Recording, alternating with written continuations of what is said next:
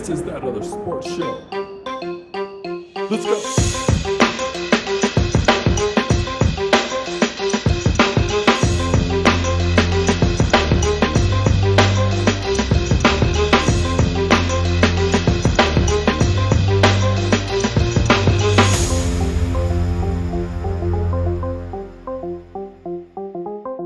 All right, three, two, one. Ladies and gentlemen, it's that time. I really think the UFC should pay me for this. Uh, it's that time again, except it's not Monday. It's Thursday. We're a few days past. We took last week off. Uh, it is completely 1000% my fault, or actually, it is completely 1000% my workplace's fault Careers. because it is what happens every six months. We change shifts. So uh, we're now here on a Thursday. We took last week off. We're here on a Thursday, but we're still going to jam pack this show with so much good fucking information that all of you listening and will listen are going to love today's show. We've had a lot of MMA stuff to go through, but we're going to leave some out. We're going to pick up where we left off and move forward because if you're not moving forward, you're not going nowhere, right? Mm. We always move forward. We've got MMA stuff. We've got so much football stuff. Jay will say a few things, and I will eventually go off on tangents. And I could probably do it for the next three hours, but I won't. I promise you, because we don't have that much time. But we will cover big trades, big money being thrown at big free agent market players. Uh, even some, uh, maybe some guys getting released. There's some big names that got released we'll talk about some of that too. And then we will jump into some NBA action because it is that time. We are so close. We're getting closer to the end game. We're getting closer to the NBA playoffs. It's to happen. But first, we got to get through some games. We still have some teams playing for spots. Hell, even the Lakers. I mentioned it on our, our uh, Twitter feed at Team Toss 21. The Lakers are only five games out of the eighth spot, although they did just lose to Minnesota, and that hurts Badly. they still somehow have a shot at making the eighth seed. I don't think that they do it. I don't think Jay thinks that they do it, but we can talk about basketball at the end of the, today's show. So without further ado, Jay, my man, please lead us into the, the world of MMA. It's good to be back. Uh, if you hear my dog shaking in the background, I apologize. He's risen from his nap from out of a blanket. Now he's shaking his bones loose because that's what dogs do. And now he's stretching, looking at me, expecting him to pet him, and I'm not. Um, it's good to be back, Jess. A little time off. Uh, the streak is over. We did an, an amazing amount of consecutive shows, but it was down to come to the end here. I was assuming we would take this week off, but Phil last weekend because we were coming off the Colby fights. We had some other stuff going on, but uh, this is a good time to land the plane. I think when you do a Thursday show and you give something for the people to walk into on the weekend, on top of the Sunday and Monday where we were right, where we were wrong. Uh, I think that's fun. Um, the problem is there were like 800 major and minor NFL moves that all have a ripple effect here. And I think I was when I when I was on the ride home, I was thinking I'm gonna put a fucking egg timer out, and I'm not gonna let Jesse do more than like 20 to 25 minutes worth of football takes, uh, and I'm gonna cut that into two to three minutes of just Bills takes.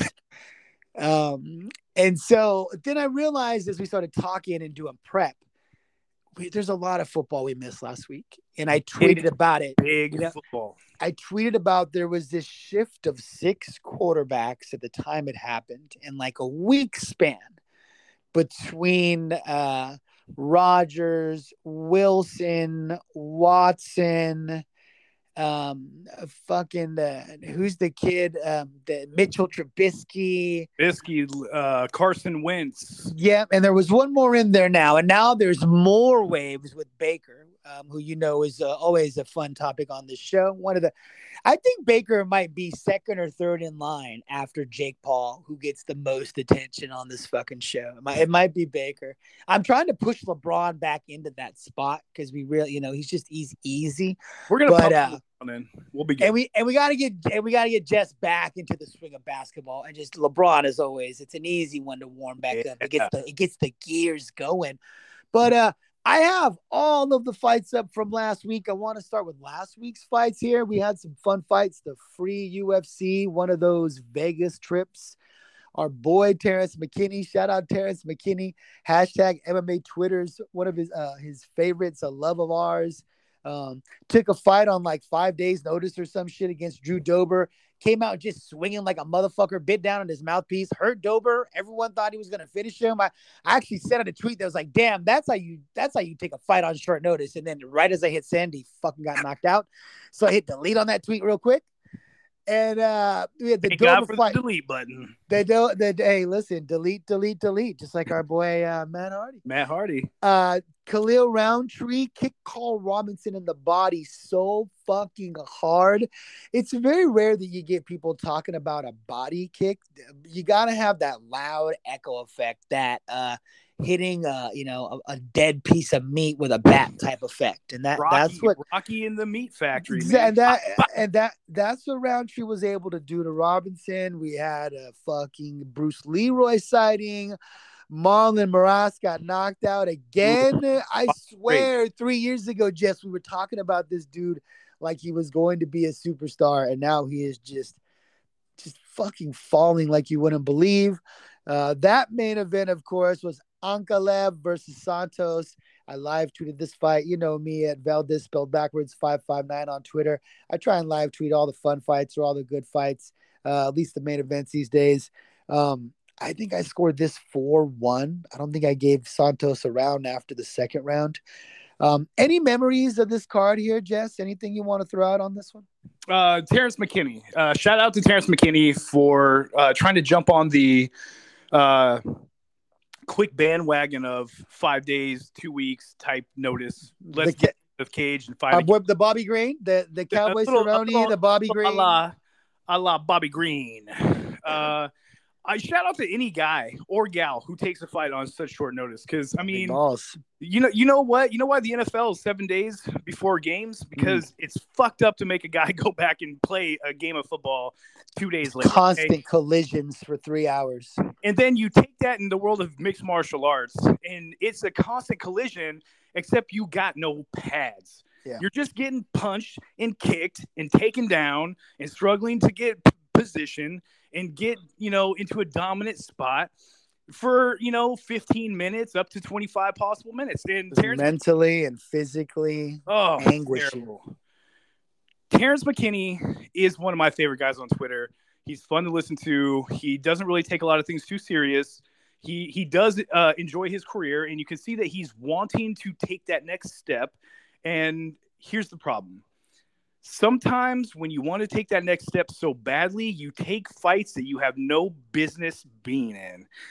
And Terrance McKinney is an athlete. Don't get me wrong, but when you take a fight on such short notice, especially after having that big win, super emotional, high type win, and then just just moments later, you're getting into the cage with a true vet of the octagon like Drew Dober. Someone who's trained properly for a fight.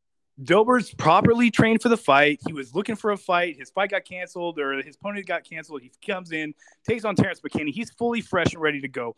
And again, Drew Dober is no slouch. He's been in. He's been around for a long time. The guy can throw leather. And what I did agree, I got to agree with you.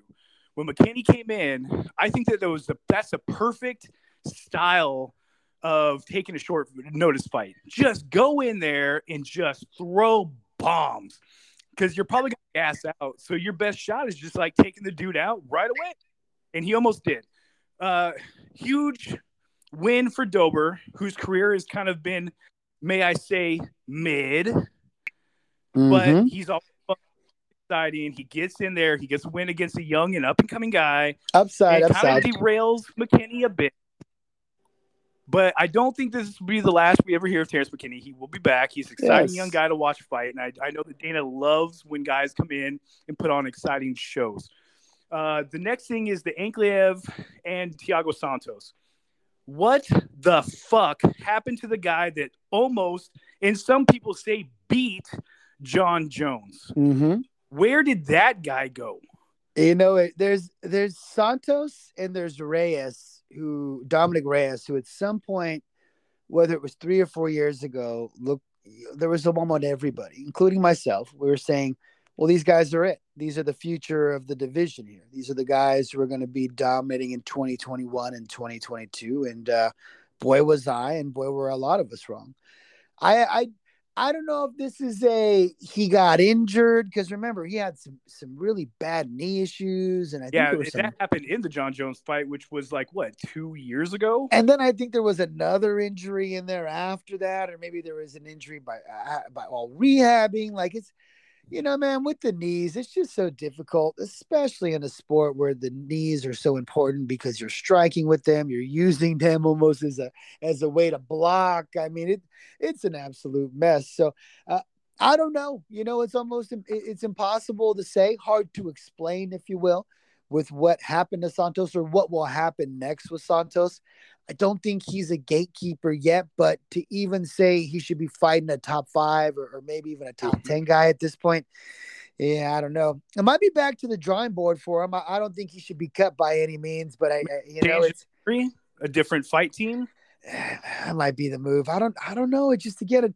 I'm really, you know, it sounds like it's easy to pin it as an excuse, but, but at this point, maybe we got to focus on uh, you know, he's he's had some injuries, some up and downs, and again, maybe he's at that point in his career where he had a fast trajectory there. You know, he knocked out uh, year, not year, he knocked out Jan, and then he got the the Bones fight, which was a competitive fight, and then he's just had a lot of messy fights since. So maybe he just propelled like a motherfucker, has cooled down. You know, uh, what do you call it? Stock up, stock down, as we say, trending up, trending down.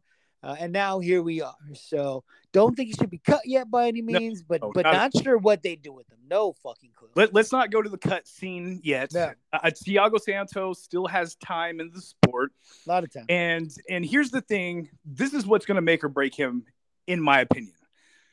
When he first came onto the scene, he was just a big, really big heavyweight, cutting a little tiny bit to get down to light heavyweight, and then coming back and fighting as a heavyweight, basically always bigger, always stronger, not so much faster, but really, really fucking heavy hands.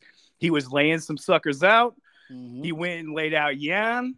He went in there, and like I said earlier, people thought that he had even beaten Jon Jones in their fight. And he really did mess Jon Jones up. Bones got messed up in that fight. Thiago Santos mm-hmm. looked really good for for that fight and Styles do make fights, so I can that's understandable as well. But here's the make or break for him, in my personal opinion. He needs to change his fight style. He can't be the big mauling bruiser. He's going to have to learn to maybe even cut a few more pounds down. Yeah, I agree with that. A little bit, a little bit lighter. Mm-hmm. That will help out with the knee issues, the ankle issues, the feet issues, and it'll help his speed overall and he needs to get into a boxing ring and train with a professional boxer. Mm. And I'm not saying he doesn't, but yeah. whoever is training him, he needs to work on the technical aspects of boxing. Mm-hmm.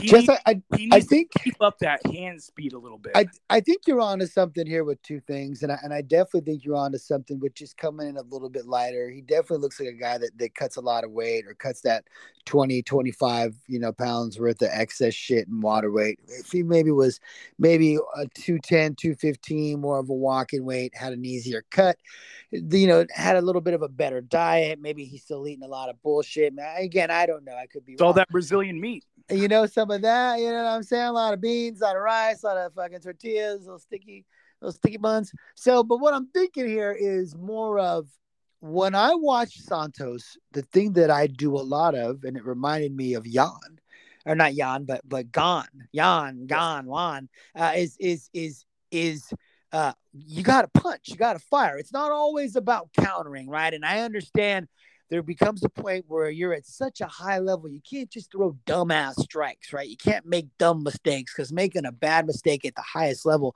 is what gets you knocked out. but you got to take a little bit of a chance, especially in a fight where you know, okay, I probably I might have lost the third round, I might have lost the fourth round. Now I'm in the fifth round. Here is a possibility I'm down, or this is a close fight. I got to try and finish here. Um, you just gotta when you when he's in those close quarters, he's got to let his hands go. He's got to you know find a way to let those hooks go, find a way to to uncork that right hand because there are moments where he let his hands go. Oh, here we go. Here we, he's finally letting it go, but he just he he let the he let Ankalaev just kind of do a little bit more, and and it wasn't even that Ankalaev was incredibly dominating with grappling. I know at some point later in the fight, he started to grapple with him a little bit, but it was more just while the stand up opportunities were there, they weren't taken advantage of. And I think Santos might look back at this when he watches the tape and goes, eh, I should have just took a little bit more of a chance. And when you get with a boxing coach or a coach that's going to look at you a little bit differently and go, hey, man, you know what? Maybe here, do this a little bit differently. Or maybe when your feet are like this in a counter and we get into these closer positions, do this a little bit differently.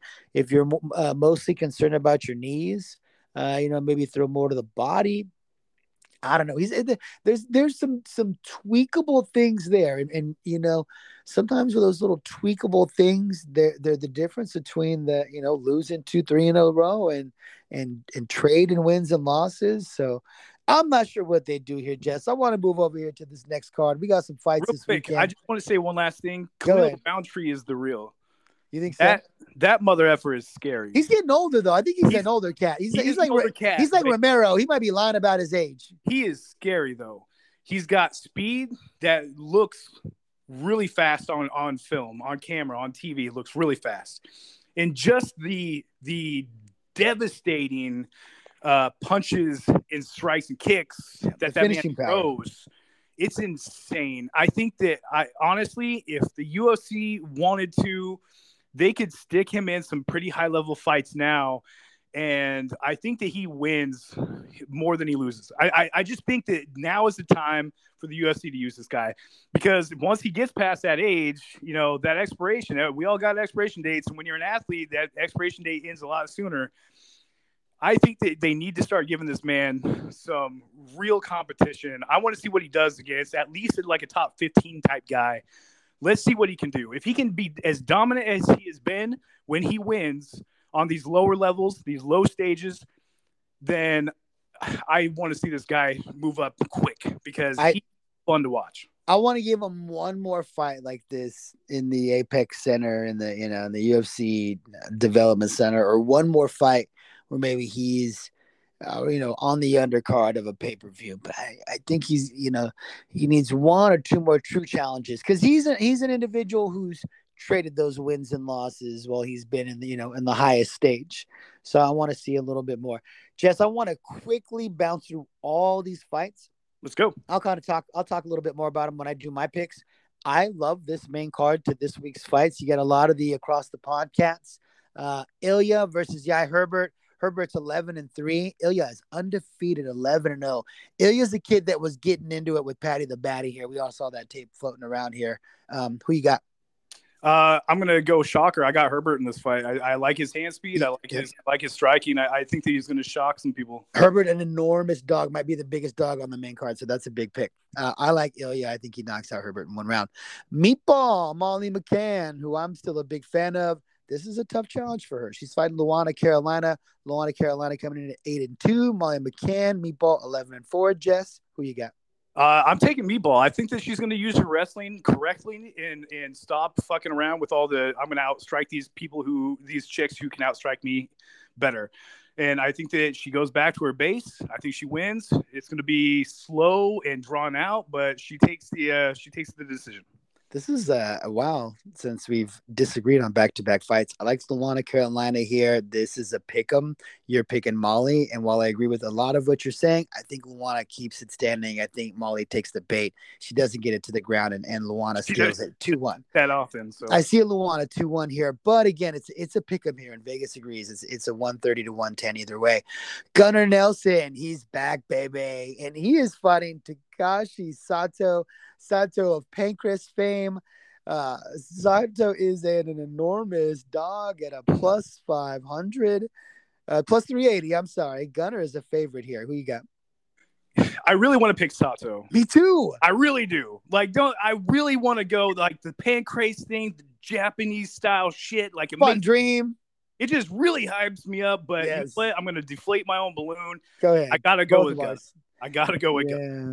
I think gotta knock Sato out. It's just, I mean, he is king of pain. He has fought at King of Pancrase, where all our all of our favorites have fought at one time, possibly work fights. But uh, knocks him out in one round. I don't think this even gets to two rounds. Sato takes chances though. So, Hey, you want to talk about motherfucker that takes chances? You don't fight in the King of Pancrase and not take chances.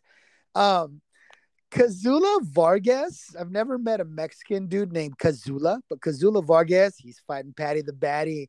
Kazula is a fat, fat underdog here at a plus 400. Paddy the Baddy at home. He's disappointed us some in the UFC. Let's keep it real, right? Uh, uh, I know this guy is a Cage Warriors favorite, and I know he's a big fucking star over there. But Jess, who you got? uh, I gotta go with the. I gotta go with the uh, the guy. I gotta go with Paddy the Baddy. Yeah, Uh, I, I like his striking. Uh, I, his attitude is very Conor like. It's almost like he's kind of drawing from some of these people he's seen. You know, yeah, actions and the the dramatization of of. The, He's got a little pro wrestler in him. He's got, He's a got little a little Conor in him. He's, got he that looks like Owen Hart. So You know, so but I got to go with Paddy the Baddy. His striking is uh, it it it verges on phenomenal. Uh, he can strike from many angles, and he's got kicks to throw in there as well. And I think that he's been in enough fights with Cage Warriors and shown enough against some of the best of the best across the pond that Vargas is just kind of fodder for Paddy right now. my people across the pond, if you could just tweet us and let us know, does Paddy the Baddy get as much slack over there as Sugar Shane O'Malley gets over here? Because people just love to shit on that guy. But I feel like people just love to shit on Paddy the Baddy, but it's not Americans. It's it's our it's our peeps over the seas. Um, Paddy the Baddy, I think this goes two rounds. I think he knocks uh, Vargas out. I think Vargas sticks around because Paddy is a little cautious early, um, and he knocks Vargas out within two rounds. Dan Hooker, Arnold Allen. Hooker's How is out of uni- How is Hooker the dog in this fight? man. Arnold Allen is not a is is not a, a slouch. That's why seventeen and one. Who you got? I got Dan Hooker. Oh, I'm Really? going Hooker. I'm going with the dog. Dude, I feel, dude, we have not had a card like this in a while. We're disagreeing on I, fucking a lot I'm, of go, these I'm going. I'm going with the dog, baby. All right, Dan like Dan it. Hooker is is a is a he's a consummate professional. He's always well trained. He comes in fresh. His cardio is is magnificent. He's got submissions that he can throw at you. His striking, obvious with the with the kickboxing style, the karate style that he throws at you. He's just got so many ways to win. And I understand that he's been placed in some fights that stylistically don't fit him, but Mhm. I believe that this fight does. I really believe that this is his fight to take. And I don't think that he's going to get a finish. Although I really want to say either one of these guys can finish either one of these guys at any point in time in this fight. I'm going to play the safe card and say it goes three rounds, decision Dan Hooker.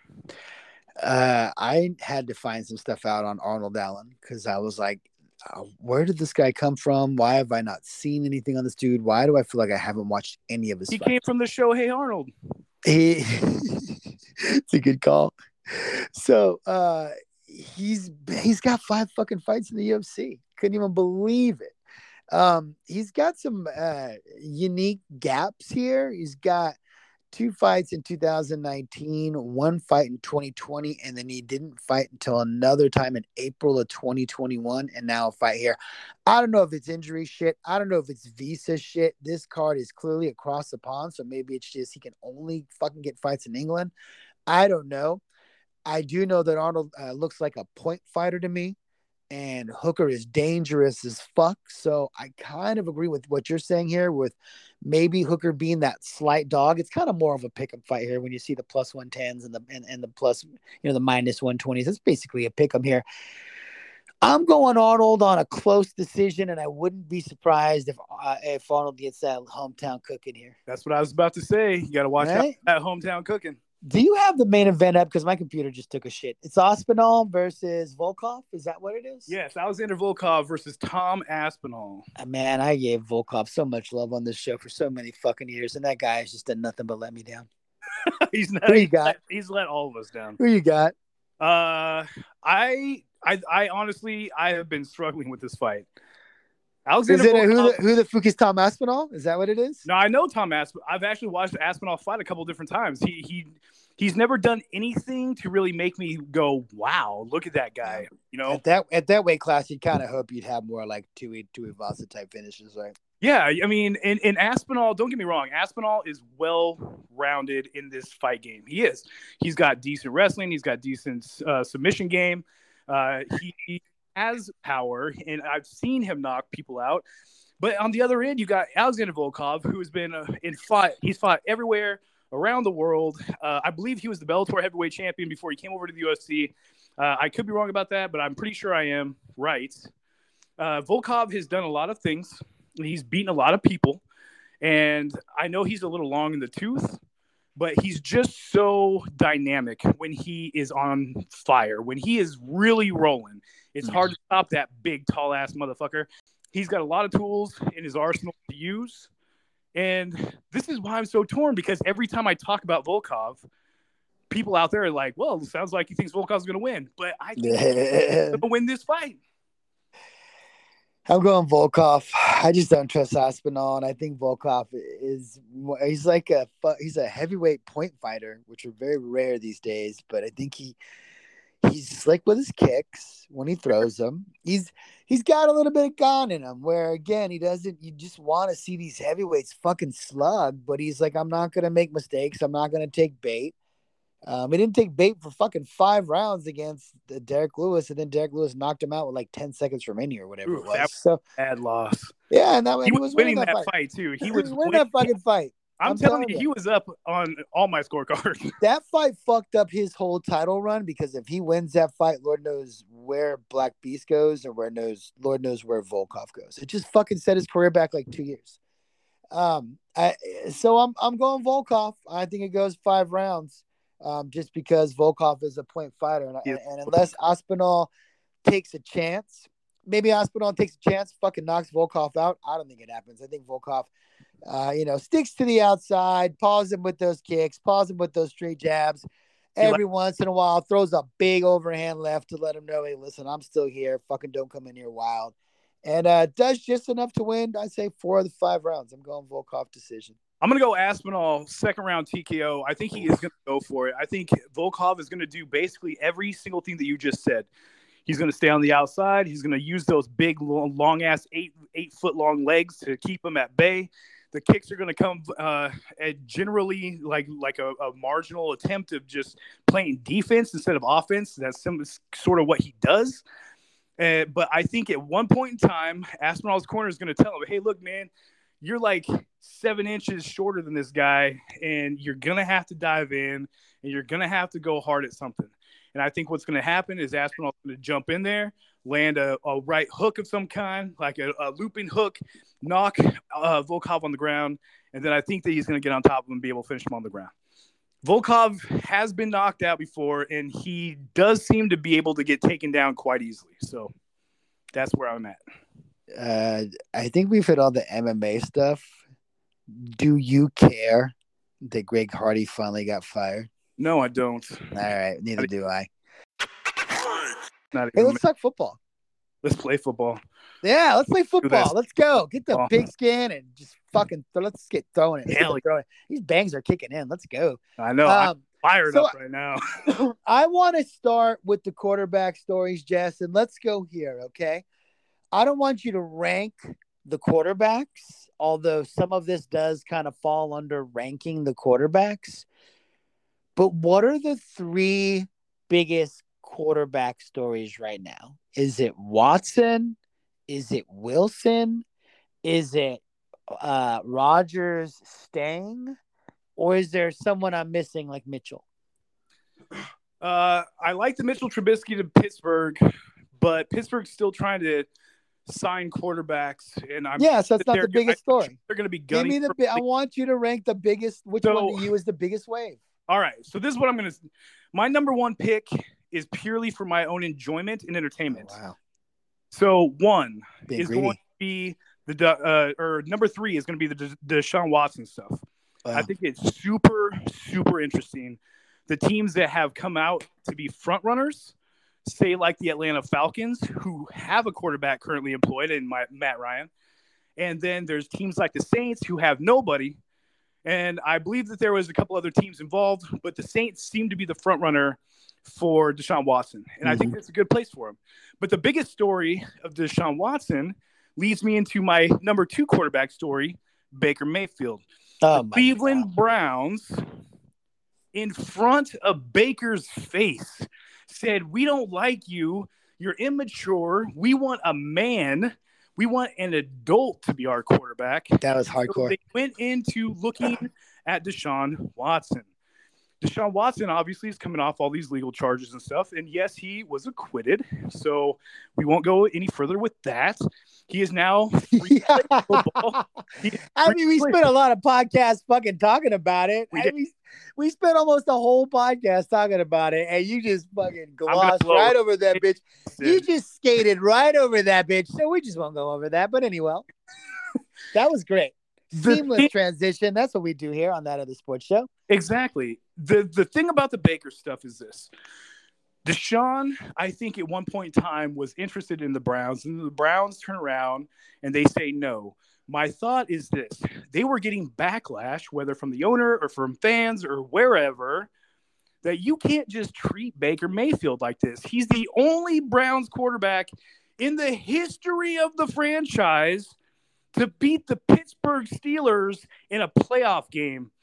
How dare you try to get rid of Baker Mayfield? Deshaun was like, fuck this. I'm tired of all the drama. I'm out. I got the Saints still. Uh, he had already Yeah. said no to Seattle, which I find even more interesting.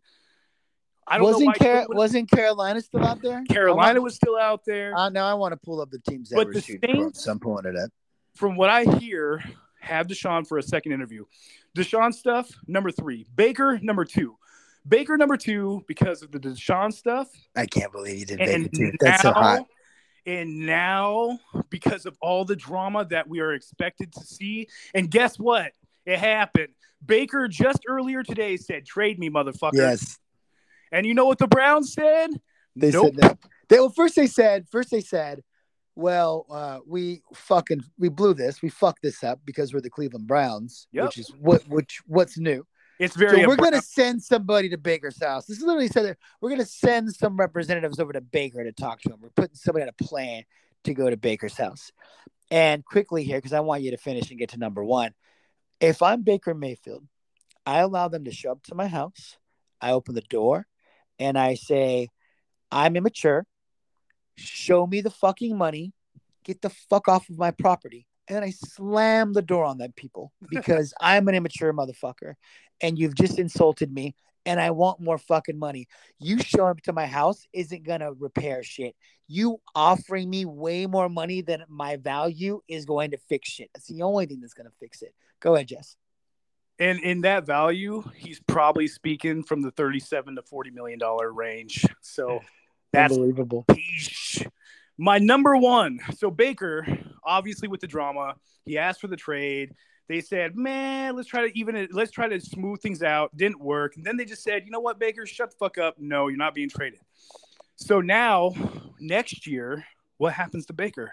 Hell, what happens to Baker this year? Does he just sit on the bench and be like, "Fuck"? Yeah, it's too. It's just impossible to say yet. there's there's so many outcomes right now, and my mind is completely blown because I absolutely love football, especially right now. My number one, I said, it's purely for my enjoyment and entertainment, and that is uh, Kirk, motherfucking pay me the money, Cousins. You gotta be kidding me. Kirk Cousins. You gotta be kidding me. What other quarterback in the league has done to a franchise what this guy has done fiscally? He got 80 million guaranteed off his last contract. He's now played through his contract. I don't even think he's got a playoff win during that contract period. Guess what he did to him again? Give me one year, guys. 35 mil guaranteed. And they said, well, I guess this man is the king of making money off of a franchise. Every penny of his last few contracts have been guaranteed, fully guaranteed. To me, that is absolutely amazing. It is almost more amazing than Aaron Rodgers' money, but even better because Kirk Cousins is so damn mid, yet he's getting paid like a motherfucking stud. Kirk Cousins, I bow down to you, sir. There, that's my This is this was uh this was an incredible take from you. I was not prepared, and uh, my mind is fucking blown. If you're listening to this in uh, for the first time, my mind is blown as well. Was not prepared for that. Maybe mine is going to be cookie cutter because uh, mine is completely different. uh, now, again, if we're doing personal preference, uh, and we're uh, you know all of the intangibles that Jesse's mentioned, uh, number three for me, I mean, it's got to be Aaron Rodgers. I think that's a pretty big fucking deal considering that I sat here for an entire year and went, yeah, that guy's not fucking coming back. He's out of here. And uh, I was wrong as fuck. So uh, credit to him for credit to the GM, credit to whoever in the fuck was able to salvage that and fix that whole thing. Cause I'm telling you, Jess, it felt like there were a handful of times, whether it was the pre-picks show that we did, the preseason pick'em show during the season, when the season ended, and I said, Hey Jess, you think Aaron Rodgers is gonna be there next year? And you said, I think he is. And I said, No fucking chance. Um, somebody repaired that bitch, somebody fixed that bitch. A whole lot of money always helps fix shit. And I know that was included. So um the caveat I believe is I'm sure before he signed that they were telling him, well, well, Davante will be here, Davante will be here, Davante will be here, and so he went, okay, okay, okay, okay, I got my guy. I, I can't see a scenario where they told him his guy's not going to be there and he signed. Now, if they told him his guy's going to be there and he signed, and now his guy's not going to be there, well, goddamn, that's a whole nother motherfucking tidal wave that we can get to. Um, number two for me, Jess, is fucking Tom Brady. We haven't talked about Tom Brady. about Tom Brady. How do you forget about the greatest quarterback of all time? Eesh, the goat. Uh, yeah, he came back. He just made Tampa Bay not give a shit about Watson anymore. Uh, they he made them pay uh their wide receiver Godwin. Um, they they just went from the a fucking bottom seller team to all of a sudden they're back in it. I mean, we were we said it when we did the recap on Tampa Bay. They were a fucking drive and 30 seconds away from going to the NFC Championship. They got beat by Stafford and Cooper Kupp single-handedly. And oh, by the way, they went ahead and did that to every team before and after that fun game to go win the Super Bowl. Uh, so no shame in that, in my opinion. I think Brady's two, and one, in my opinion, Jess. And I brought this up before we started taping, and I was surprised at your vitriol towards this, because you and I, again, uh, you might as well uh, name this podcast. We just don't get along for. We just ain't getting. We just don't agree on shit today. It's fucking Russell Westbrook. Uh, Russell Westbrook. Oops, Russell Wilson. Woo! Russell, that bank's kicking in. Uh, I got Westbrook takes true too. Trust me. Uh, it's Wilson. Russell Wilson to me is it shifts the paradigm of the entire AFC. The AFC West now all of a sudden has the four best quarterbacks, and Carr just got better because he has the one of the most elite wide receivers in the game, and also the guy that made Carr a NFL level quarterback while he was in college. Fresno This- State represent. And listen, I'll get into that when we get into the in, when we get into that in a moment. But uh, Russell Wilson completely shifts the entire AFC West. He has weapons. He can throw a deep ball like a motherfucker still. Maybe they use whatever salvage picks they have or whatever they can fucking lie, cheat, and steal to get to pick up some offensive tackles. And now Denver has all of a sudden become a place people want to play, like Randy fucking Gregory, who just left the Cowboys high and dry to go play in Denver. People, dude, we talk about it for years on this show. John Elway is a fucking salesman, and he was able to Even when he's drunk. even when he's drunk on a fucking Coors Light, like our boy St- Stone Cold Steve Austin. Shout out 316 Day, and uh, fucking what? Look what happens. He negotiates Russell fucking Wilson, who, in my opinion, Jess, and you can pull up all the numbers, is always a top five quarterback statistically for the last five, six years with a shitty line. How many times have we done this podcast throughout the years and went, man, Russell's line is shitty. And man, imagine if, imagine if he had a line. Imagine if he got a receiver. He got a receiver and he made that receiver a fucking Pro Bowler and an All Star and a stud. And imagine what he's gonna do with those young receivers over there, Jess. They're gonna be fucking fantastic. Um, I, will tell you right now, I wanted to pull it up on my computer, crash yet again. I would not be surprised if Denver wins fucking ten or eleven games next year. I really would not, Jess.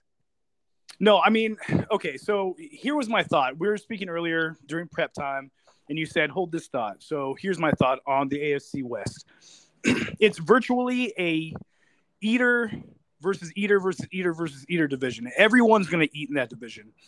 Going to get a lot of them beating up on each other. Say you get two wins apiece from each of those teams. Now, instead of like a K, uh, uh, K, I almost said KFC, a KC. K, KFC is for Andy Reid. Westbrook, hey, Russell Westbrook's going to KFC. What are we gonna do here? That's for Andy Reid. Uh, KC, the Kansas City Chiefs, have been used to feeding and being the only, you know, alpha male in that division, and winning a lot of games. You know, four or five games out of the division. Now you don't get those three or four games. Now you only get two. So instead of looking for, you know, seven wins outside of your division, now you're looking for more like eight to 10. I think that that division with Russell Wilson is going to be exciting to watch. Russell will immediately make that offense better, but they still don't really have a great offensive line. So he's still going to be doing some running. The defense is young and good. The receivers are young and good. Their running game is decent as long as Melvin Gordon can stay healthy. And uh, I forget the other kids they run all the time. Uh, the kid from North Carolina that drafted last year. Yeah, I forgot his uh, name too, but he's a stud. Williams, I believe. Yeah, Jerome Williams. So you have these running backs, you have some youth at your wide receiver position. The offensive line needs work, and I hope that they, for Russell's sake, do something for that line. But again, if you can't win the three, four, five games out of your division, maybe you get that one stupid loss to like a, a Las Vegas Raiders like the Chiefs had last year. Mm-hmm. Now it's looking to the outside divisional games to win those eight to ten games to try to make to try to get into the playoffs. It makes it so much harder for every single team in that division. And by the time the playoffs run, like you said, they will have viscerally beating the shit out of each other all season long. Yeah. Russell Jess, Wilson is really good. Justin Jess, Herbert is really good. Yes, Carr thank you. So much better. Uh, Patrick Mahomes is still MVP type level quarterback. It's going to be uh, who eats who first division. And I'm just not sure that it's going to shake the playoffs in the AFC as much as what you're thinking right now. I think the AFC West is the division. Um, okay, so let me say this, and to piggyback off of your comment, now Kansas City has to see Carr and Davante Adams and uh, Crosby and the other studs they've been signing you twice a year. That feels like a game. They might split that. Now you've got to see Russell Wilson and Randy Gregory and those stud receivers and those stud running backs twice a year. So they might split that. And oh, by the way, the Chargers just got fucking Khalil Mack to go on the other side of Bosa. That defense is going to be scary. And they've got fucking Herbert, who we spent six to eight weeks saying, is this guy an MVP, Jess? I Ooh. mean, fuck that again the Kansas City, their schedule, the AFC West just got more difficult, more difficult. And you can see a scenario where this becomes that 90s NFC East, and these guys are just all beating up on each other, or the NFC South or the AFC South that we've just been seeing the past few years, where you're getting a lot of, hey man, they were three and five in that division. They were five and three in that division because they're just fucking beating up on each other all year. Um, quickly, Jess, because we're having fun with the Watson stuff. Saints, Panthers. You said? Did you say the Seahawks are out? Yeah, I heard. I, I had read that. I heard the Seahawks are out. Seahawks, I heard the Seahawks. No. I'll throw the Eagles out there as well because I just want to throw one more team out there. If you would have told me an hour ago, two hour, an hour and a half ago, right before we started taping the show, that Davante Adams would be on the fucking Raiders, I would have said no chance. It feels like as of right now, the heavy favorite, right? The horse in the lead is New Orleans. As we're taping this show, do you think Watson starts for the Saints next year? I do. I believe that Deshaun Watson will get signed. Uh, from what I've been reading, it sounds like they want to get a deal done soon. Mm-hmm. I'm guessing by the end of today, although that time is coming soon, uh, at least as far as the East Coast is concerned. Um, if not today, tomorrow, uh, Deshaun Watson will be officially announced as the New Orleans Saints quarterback. I agree with you. I think the long shot here is the Eagles just because they have so many picks. And they ate Jalen Hurts. But boy, do they!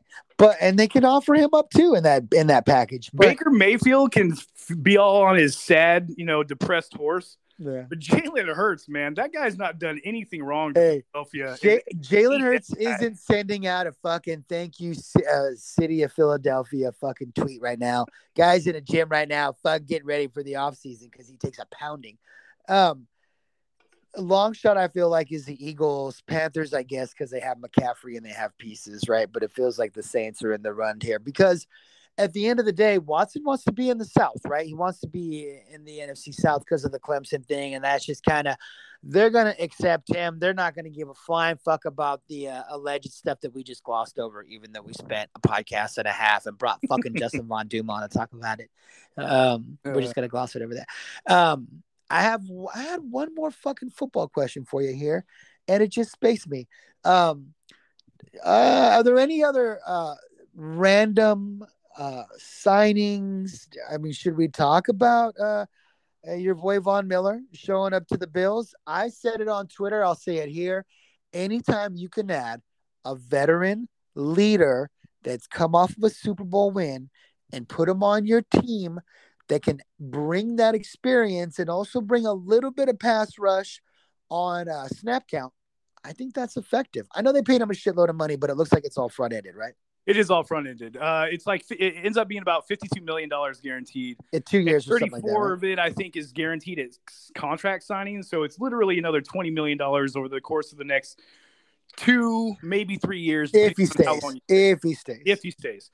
So the money that Buffalo's done and given him is actually smart for the team.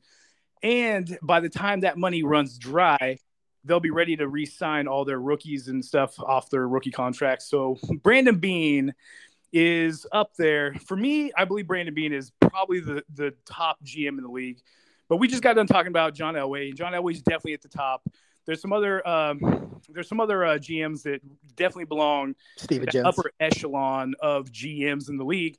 Brandon Beane, he works slow. He's methodical, and he really does look through every crevice and crack at each player and team that he's about to be involved with, as far as trades or free agency or whatever is concerned. And at first, started off slow, re-signing his own guys, which Buffalo Bills fans appreciate. I think any fan of any team appreciates when some of those hometown guys get re-signed right off the bat. Um, he started restructuring contracts, front loading those to add cap space. Uh, he let go of a couple of really, you know, fan favorite types like Harrison Phillips, a big kid out of Stanford, ends up going and getting signed by the Minnesota Vikings. Uh, super happy for that kid, by the way. Um, but the biggest deals came what day three, and that was yeah, three sixteen. They Mm. nicknamed that 316 Beane Day because. He just took it from Stone Cold Steve Austin. two years ago on the same day they traded for Stefon Diggs. Same day, two years. I didn't ago. know that. That's cool. And then same day, two years forward, uh, they shore up the offensive line with Roger Saffold. They go and get a couple of really big ass nose tackles to, to plug that line. And then they go and sign Von Miller, which could possibly be the biggest free agent acquisition in Buffalo Bills history. And then on to top that off, they go and sign um, OJ Howard. Is it Howard? Mm-hmm. the tight end from Tampa Bay. Yep. So OJ came out of Alabama. He was supposed to be a, phen- a phenom at the tight end position, semi what Kyle Pitts is now, and played with uh, or played as in his rookie year. just never got off the blocks. Tom Brady comes in Tampa Bay. He's probably thinking, shit, man, I'm going to have the GOAT thrown to me. Nah, he brings in Gronk.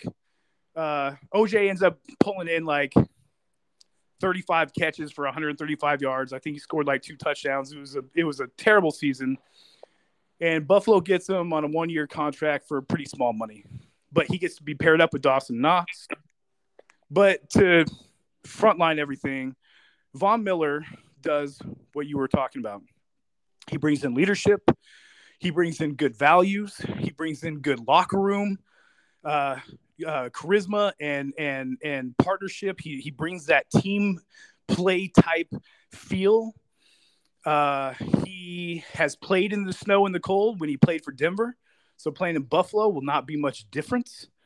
Uh, besides, he wears long sleeves all fucking year round anyway. Hell yeah. And uh, most importantly, and this is what I took from the, my take from the Von Miller signing, we've got guys like Gregory Rousseau, who ended up with about four and a half sacks last year on his rookie season. We got a guy named Boogie Basham, who can play either defensive tackle, he can play the one tech, or he can play the three tech, or he can play outside. And then we've got a couple other young guys like AJ Epenesa, who we're trying to really work with bring in a guy like Von Miller with the experience that he has had two Super Bowl rings, over 115 sacks in his career. He will only help that defensive side of the locker room get better. And I think that that was another reason why Beane felt like, hey, man, I'll just throw the fucking bank at this dude because I need him to be on the field and I need him to be a mentor on the sideline. And he got both with Von Miller. I think it's a huge deal. I'm a fan. I mean, I, I you know, I'm not to piggyback off of it too much, but I'm a fan, and I think that the, I think again, what the Bills are doing, they're making a lot of plays here. They're clearly uh, upgrading at a lot of positions here, and it's unique to do so considering if you look at the real scope here. I mean, they lost the game, a fucking playoff game on a, goddamn miracle, some would say in hindsight, you know, uh, just one of those things. But they, it, even with that said, they've said, fuck that. We're going to shore up what we can shore up and we're going to tighten up what we can tighten up, as opposed to Dallas, who's just cutting the fucking fat and losing good players and losing name players and probably just replacing them, hopefully, with draft picks that pan out or guys that are on the cheap. So we'll see how that fucking works. Jess, is there any NFL story we're missing here you think we should hit? Should should we spend a few seconds on Davante? I think that we pretty much are on the same page in regards to he's he's clearly going to improve Carr and, and improve the Raiders. And shout out to our boy Brian, who's been asking Ooh. for a week for a splash. He's been saying every team's making a fucking splash. The Raiders ain't doing shit. I said, I said, Brian, they fucking they signed Crosby. They brought Crosby back. It's kind of a big deal, right? They got their best defensive player back, and on the cheap, I think they got him on a good deal. They, and now they got Davante Adams. And again, let me say this one thing, and I'll let you say what you need to if you need to. I was at a lot of Fresno State games. I was very intoxicated at almost all of them. I saw Derek Carr throw some of the most beautiful balls I've ever seen with my eyes to Davante Adams.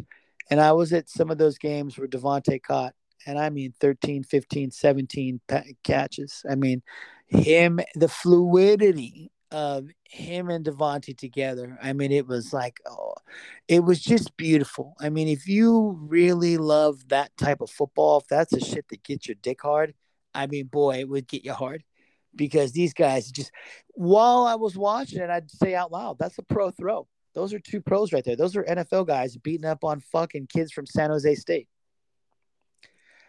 So I'm interested yeah. in seeing what they do moving forward here. Any thoughts? Yeah, uh, real quick uh, thoughts on on uh, Davante is um, a. I'm still kind of trying to figure out is this the Packers' big fuck you to Aaron Rodgers? Kind of feels like it. How like, is it not? Is this, their, is this the the end game for Green Bay? They're like, ah, we got you, Aaron. But fucking we how is it not? Though, cash. Right? You got like, a couple. Years how is it not?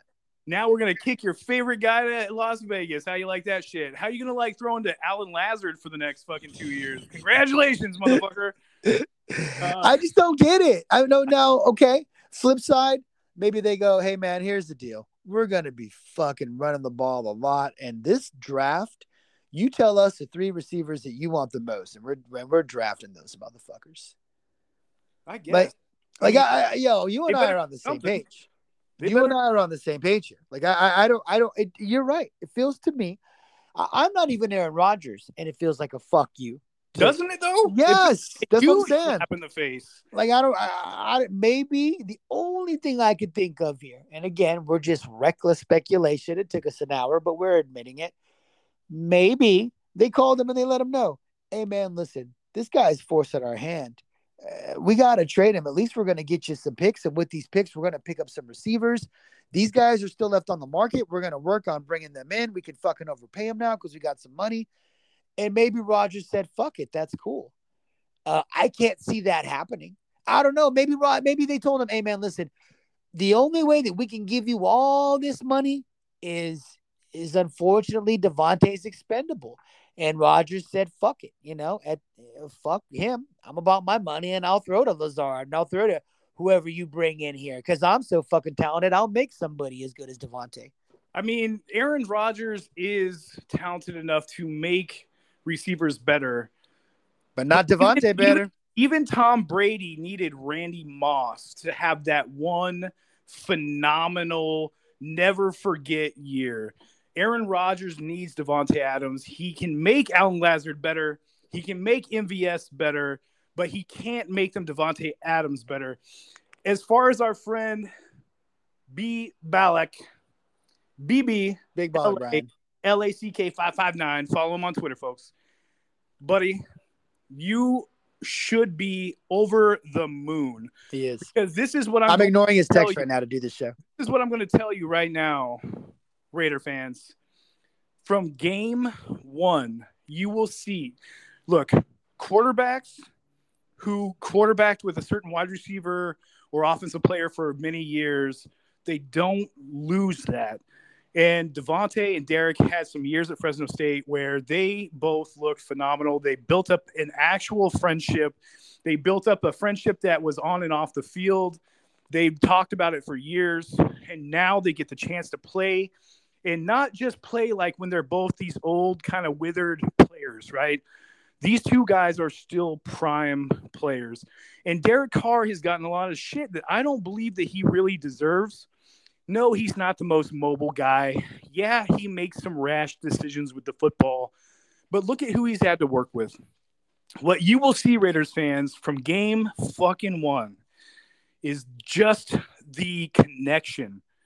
That connection, I guarantee, has not gone anywhere. Derek Carr will hit Davante. He will hit Davante. He will hit Davante. You will see it happen. He's probably going to have like a 13 game first first game in the Raiders outfit. Oh, million percent. Oh, the over under 13 on his first game is I'm- 10 and a half, and I'm, I'm going saying over. he's got. I'm saying he gets 13 catches. He's going to Mhm. put it up like a buck 15, a buck 17, and at least one score. Davante Adams is going to feast with Derek Carr, and you know what? Yes, Adams loves Aaron Rodgers, but I guarantee you that it's not the same type of friendship that he had with Derek Carr. No, they both and- love money too. and that and they both love money. But carr and adams will connect and they're going to have a really fantastic season. Raider fans you got a lot to look forward to. That's what i got to say about that. I think it's phenomenal for the raiders and maybe it's phenomenal for the packers because they finally get their middle finger to aaron rodgers Basketball takes. Let's hit him. let's do it what do we want to talk about first? You want to talk about KAT's 60 point game? Uh, we can do You KAT. want to talk I- about to Kyrie's do- 60 I- point game? I would love to do KAT because I feel like KAT doesn't get enough love. He's a center, and for whatever reason, unless your name's Anthony Davis or Joel Embiid, nobody gives a fuck about you. But we do this once every few months where everybody remembers how great KAT is, or everybody remembers how great his story is. But this guy's a fucking baller. The problem is he's trapped on a shitty team. And I know they're trying to surround him with pieces and D'Angelo Russell, but the NBA works like this. Unless you're playing in a fucking metro city or at a team with a bunch of sexy players, n- nobody gives a fuck about the city you're in. This is the problem with Portland. This is the problem with, I think at some point, uh, Memphis is going to be next, uh, and Minnesota. People just don't give a shit about playing here. Sacramento, too. People don't give a shit about playing here when you have the ability to go play in a metropolitan. You know what I'm saying? When you have a, a, a, a possibility of playing in LA, when you have a possibility of playing in Dallas, when you have a possibility of playing in fucking Miami. Like uh, this is where the NBA is shifted now, and unfortunately, the smaller market teams feel just that. The smaller market teams they begin to have a regional baseball feeling, which is unfortunate.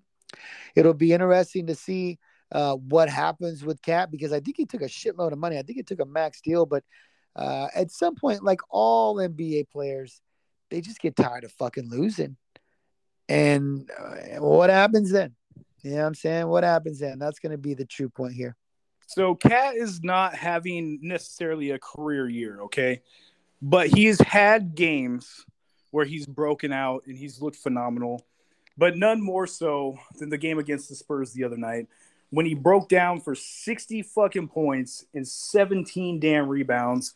That's a huge game, and that's a, that's the type of game some players will never have. Karl-Anthony Towns is a special guy. He's a center that can play inside outside. And yes, the fact that he is not postered everywhere on the NBA.com, on the the you know, on all the websites and all the media and gets talked about it's because he plays in Minnesota. And it's weird because in the NFL, you can be a small market team and still make money. You can still get free agents. You can still have fans in the stands every Sunday. But basketball is so much different. Small market teams don't get love ever.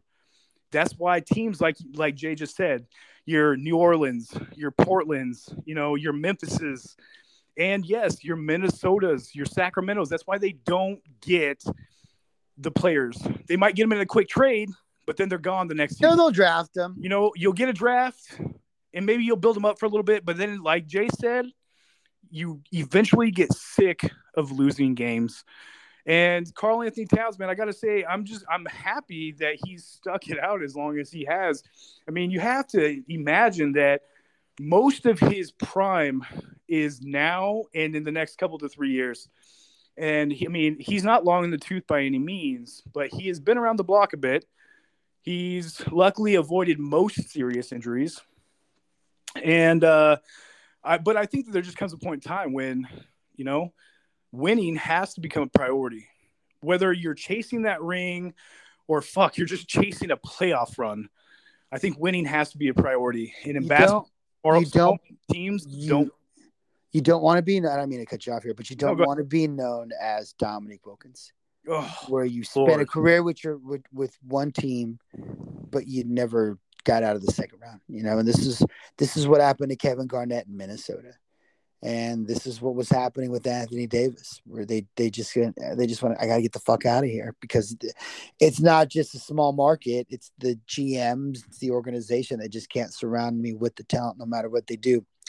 Let's uh, transition from uh, Minnesota. A quick quote from Zach Lowe, and this is in regards to last night's game. Uh, I'm still reeling from how much shit Minnesota talked at the Lakers' expense.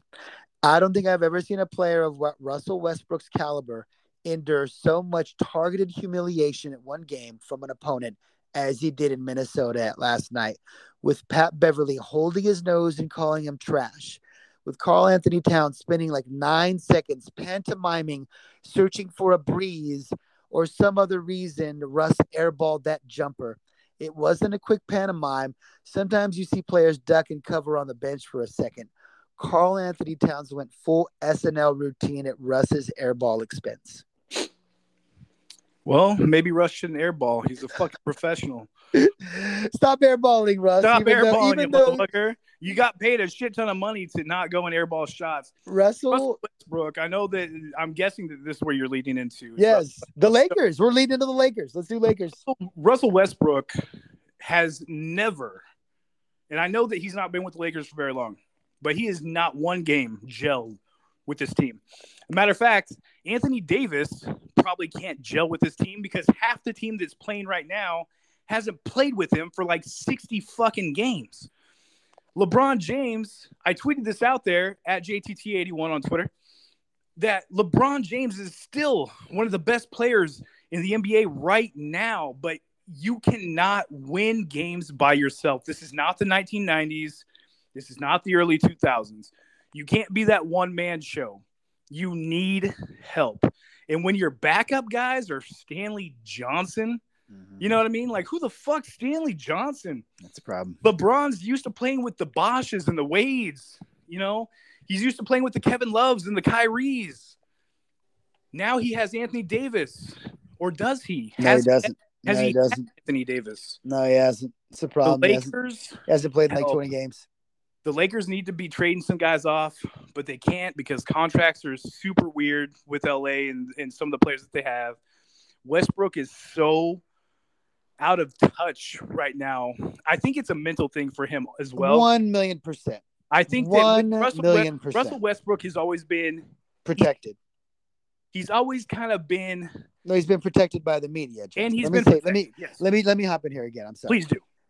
Russell Westbrook has been protected by the media while he was in Oklahoma City. He everybody remembers the Kevin Durant sticking up for Russell and going, "That's my brother. You don't talk shit to my brother. You talk shit to me." Everyone remembers that, right? It was, "Oh, Russell's a little brother." And he was protected because that media wanted to make sure they had access to him, right? Those were some beat writers that didn't want to piss Russell off because they didn't want to be able to get scoops and they didn't want to deal with a bad Russell on a day to day basis at some point when he went to Houston or when he went to uh, Washington, the beat writer said, Hey, fuck that guy. We don't give a shit about his attitude. And we think it's kind of funny to poke him with a stick because we get more fucking hits on Twitter when we do so. So at some point, the narrative shifted to we're not trying to protect Russ and make him the happy all star. Look how cool and how fun, and look at the MVP. It went to no, Russell's falling apart. No, Russell's old. No, Russell has always had these incredible holes in his game. And when he's not allowed to be on a bad team in Statville and do whatever he wants and control his own narrative, if you will, it's a fucking problem. We saw this in Houston when James Harden went, No, I'm the alpha guy here, and you don't fucking control the ball. And they went, Oh, we're going to have to split up time here. Sometimes CP3 brings the ball up, sometimes Harden brings the ball up, sometimes Westbrook. It just didn't fucking work. And now they're in LA. I said this before the season. I shouted this from a rooftop roof, rooftop on social media. This was not going to work. I did not think we would get to these levels of man Westbrook is just fucked up in between the ears now. And it's to the point where they might even want to consider DNPing him for the rest of the year, make up a fucking injury and just say the guy can't play anymore. Because now when you have teams like Minnesota making fun of him when he shoots fucking air balls and telling him to his face, you stink. That's a fucking problem. When he's got LeBron going into the stands because people are saying, hey, Russell Westbrook in LA, that's a fucking problem. This is an experiment that failed miserably and it falls on LeBron James because LeBron James is the godfather and they went to him. Pelinka went to him and said, What do you think of this trade? And he said, I fucking love it. Make it happen.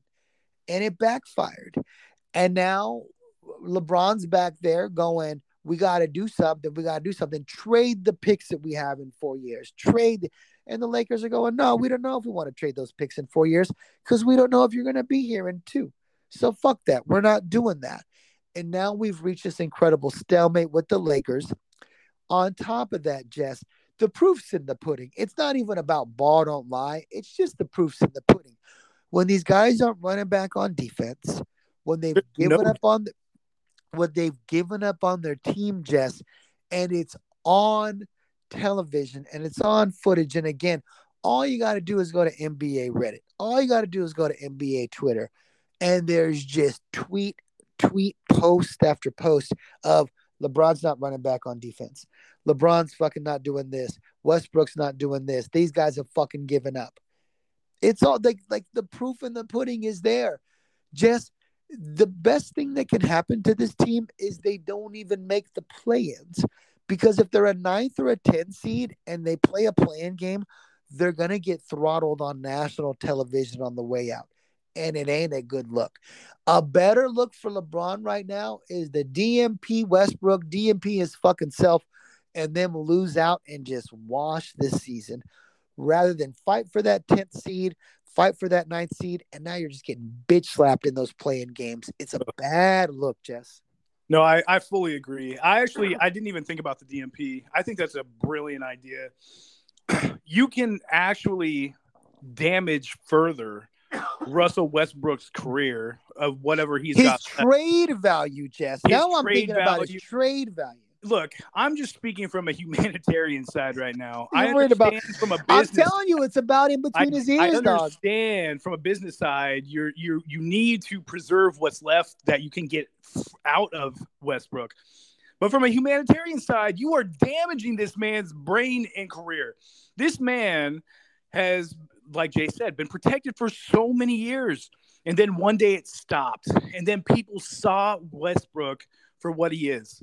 He's a ball hog. He's selfish on the court. He's very uh he, he's he He's shoots a a, very a diva. poor field goal uh, percentage.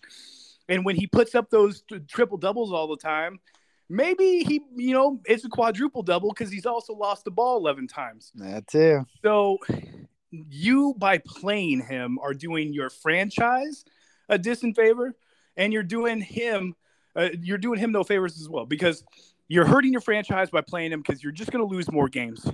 And like Jay said, if you make it to a play-in, you're going to get just beat by mm. some random young, uh, hungry ass team like Minnesota, who's Like Minnesota fucking kicked your or like- in.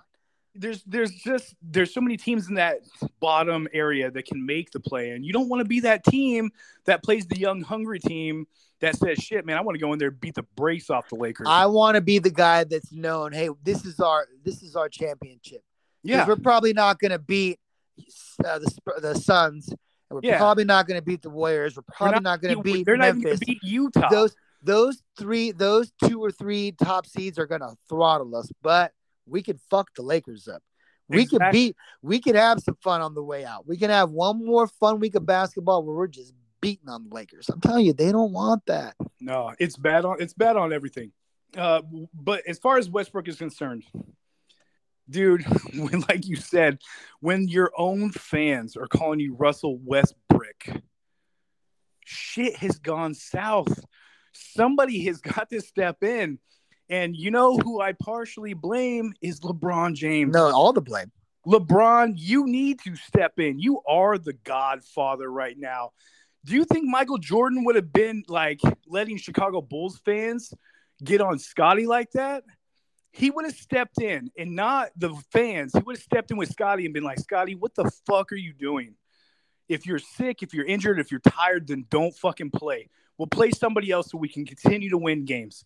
LeBron James needs to step in and be a leader and get Westbrook off the court. And he can do it in a completely respectable manner because he's LeBron James. Westbrook, he respects LeBron. If LeBron steps in and says, Hey, Russ, man, you are in a difficult spot right now, brother. We need you to not play. We need you to sit on the bench. If something goes terribly wrong and there's an injury that's, that happens and it's serious, then, you know, we'll kick you back in.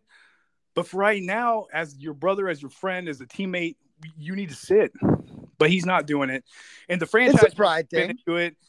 So, as from my point of view, the Lakers are just a team destined to look really bad for the rest of the season. Can, you want to know the worst thing that can happen to the Lakers right now? They get that 10 seed and they play the Timberwolves. Oh, And the same thing that happened the other night is going to happen on the national stage. And it's going to be fucking embarrassing. I'm telling you. Don't just, you know what I'm saying? Hey, listen, God rest Kobe soul. Don't, don't do that. You know what I'm saying? Have some pride for fuck's sakes. DNP. it's super bad when all the Laker legends are like, "What the fuck is going on?" Hey, Super. uh, Magic. Magic's like uh, Magic said on television. He accidentally called uh, Russell Westbrook Russell Westbrook, and like five days later was like, "Hey, Lakers fans, take it easy on the guy. All right, his family's in the stands." It's like, yo, Magic. I mean, you you did the same shit. We all just heard it again. It's like it was on ABC, dog. It was the national platform. Just Uh, hit the wrap it up button. Hit the wrap it up button. real quick. Go ahead. Go ahead. One Real more. Shout out, One more. shout out to Pops for becoming the all-time winningest coach in NBA history.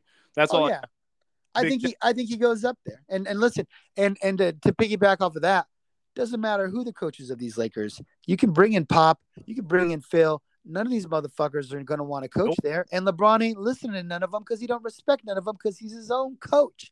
He does whatever the fuck he wants. And I'm let's be telling you. Pop they're they're a mess. there ain't nothing happening in LA. It's it's Tanksville from here on out. It- at least I, I would pray that that's their their method of, of We hey, listen, we got two we got two weeks. It's gonna get interesting. We'll talk about it All right, folks. next week. that was Shout out- the show. A ton I of got to shout out Che Rollins at Che underscore Rollins. My man is doing well. He's healthy. is. He's working out. He's making love. He's doing his thing. I'm happy for he's him. He's busting nuts everywhere. folks. Oh, just go go show that man some love on Twitter. I told him don't be getting nobody pregnant, but you know that He's guy. I mean, he's it up. he's, he's got a lot going on there. He's very Uh, strong. Follow Jay at Valdez spelled backwards five five nine. Myself at JTT eighty one, and of course the show at Team Toss twenty one. Folks, we'll be back next week. We'll have more takes because that's all we're good for. Please be safe.